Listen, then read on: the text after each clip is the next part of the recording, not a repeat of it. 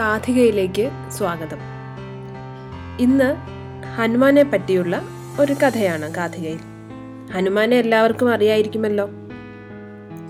നന്നേ കുട്ടിയായിരിക്കുമ്പോൾ പഴമാണെന്ന് കരുതി സൂര്യന് നേരെ ചാടിയ ഹനുമാന്റെ കഥ നിങ്ങളെല്ലാവരും കേട്ടിട്ടില്ലേ? ഇന്ന് വേറൊരു കഥയാണ്. ദേവന്മാരുടെ വരങ്ങൾ നേടി മഹാശക്തിശാലിയായി മാറിയ ഹനുമാനെ പറ്റിയുള്ള രസകരമായ ഒരു കഥയാണ് ഇത്തവണ. ഒരിക്കൽ ഹനുമാൻ കാട്ടിലൂടെ പോകുകയായിരുന്നു.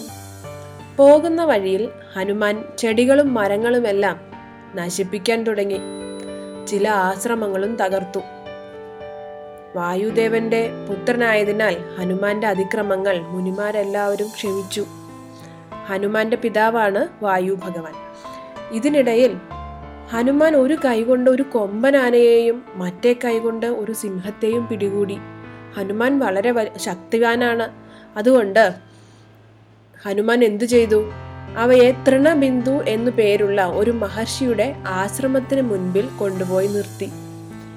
എന്നിട്ട് എന്തു ചെയ്തു? ഹനുമാൻ ഒരു മരത്തിന്റെ മറവിൽ ഒളിച്ചു നിന്നു. തൃണബിന്ദു മഹർഷി ആശ്രമത്തിൽ നിന്ന് പുറത്തു വന്നു. എന്താണ് അദ്ദേഹം കണ്ടത്? ശരീരം ആകെ ചോരയൊലിപ്പിച്ചു നിൽക്കുന്ന മൃഗങ്ങളെ കണ്ട് അദ്ദേഹം ഭയന്നു. ഉടനെ തന്നെ ഇത് ആരുടെ വികൃതിയാണ് എന്ന് അദ്ദേഹത്തിന് മനസ്സിലായി. ജ്ഞാനദൃഷ്ടിയുള്ള മഹർഷിയാണ് തൃണബിന്ദു. അദ്ദേഹം ഉടൻ തന്നെ ഹനുമാനെ ശാപിച്ചു. നിനക്ക് നിന്റെ ശക്തി അറിയാതെ പോകട്ടെ. ശാപം ഫലിച്ചു. ദേവന്മാർ വരമായി നൽകിയ അപൂർവ ശക്തികളെക്കുറിച്ചെല്ലാം ഹനുമാൻ അതോടെ മറന്നുപോയി. മറ്റാരെങ്കിലും ഓർമ്മിപ്പിച്ചാൽ പഴയ സ്ഥിതിയിലാവുമെന്ന ശാപമോക്ഷവും മഹർഷി തന്നെ കൊടുത്തു. അതോടെ ഹനുമാൻ ഒരു സാധാരണ വാനരനായി ജീവിക്കാൻ തുടങ്ങി. ഒരു സാധാരണ കുരങ്ങനെ പോലെ. അങ്ങനെ കാലം കുറേ കഴിഞ്ഞു. ഒരുപാട് നാളുകൾക്ക് ശേഷം രാവണൻ സീതയെ തട്ടിക്കൊണ്ടുപോയി. അപ്പോൾ ശ്രീരാമൻ സീതയെ അന്വേഷിച്ച് കാട്ടിലൂടെ എല്ലാം നടന്ന് ശ്രീരാമനും ലക്ഷ്മണനും ഹനുമാന്റെ വാനര സംഘത്തെ കണ്ടുമുട്ടി. അവരോട് സഹായം അഭ്യർത്ഥിച്ചു.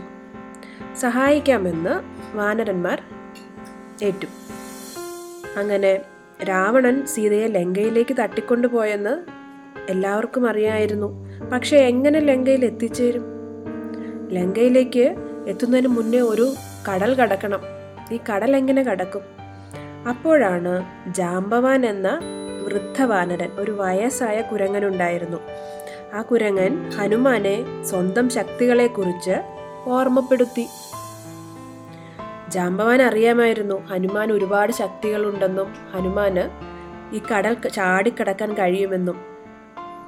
പെട്ടെന്ന് ശാപമോക്ഷം കിട്ടിയ ഹനുമാൻ അന്ന് തൃണബിന്ദു മഹർഷി ശാപമോക്ഷത്തിനായി ഹനുമാനോട് പറഞ്ഞിരുന്നു ആരെങ്കിലും ഓർമ്മപ്പെടുത്തിയാൽ ഹനുമാന് ശാപമോക്ഷം കിട്ടുമെന്ന്.